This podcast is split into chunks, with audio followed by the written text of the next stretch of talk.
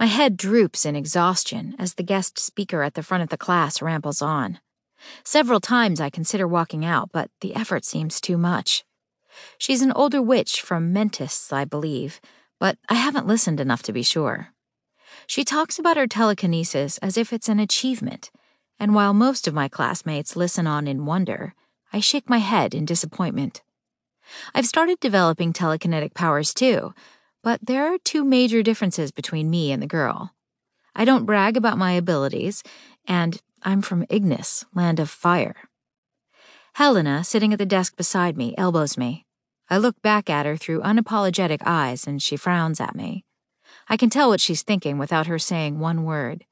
She believed the teacher when he said it was important for our studies to listen to the lecture. Helena and I both originate from unequipped parents. We aren't meant to have powers, only to be protected by those fortunate enough to develop them. That was before mine started to form, of course. I haven't told her yet, mostly out of fear of how she will respond, while the rest of me is worried about hurting her feelings. Will she be excited for me, or will she be jealous because of the absence of her own?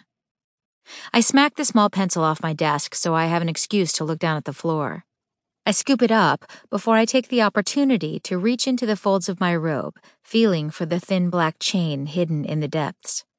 It's connected to a small, beautiful ruby, a present I had gotten from my healer, Ambrosi, years before.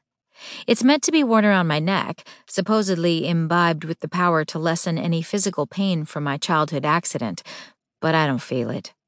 Instead, I find a better use for the amulet by using it as a source of comfort when I'm nervous.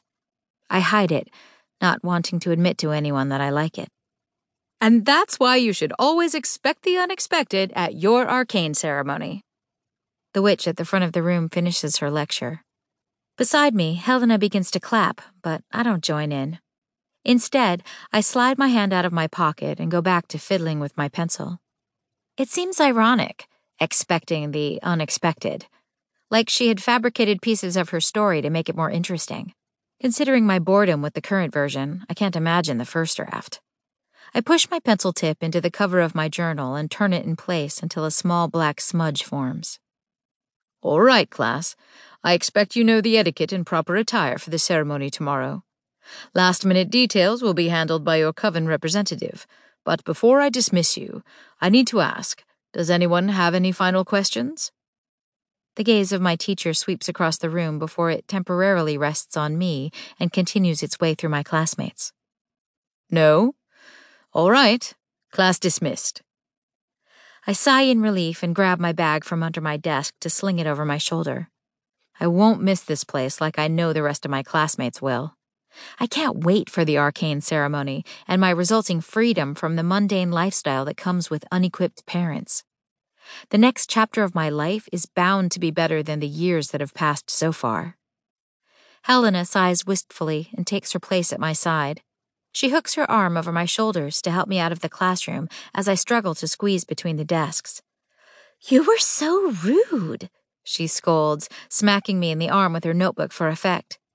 Misty was pouring her heart out up there. I shrug. I wasn't impressed. Of all the presentations we've seen this week, hers was the worst, especially considering the fact that both of her parents were equipped. Her story was just one in a million. Helena shrugs. I thought it was inspirational.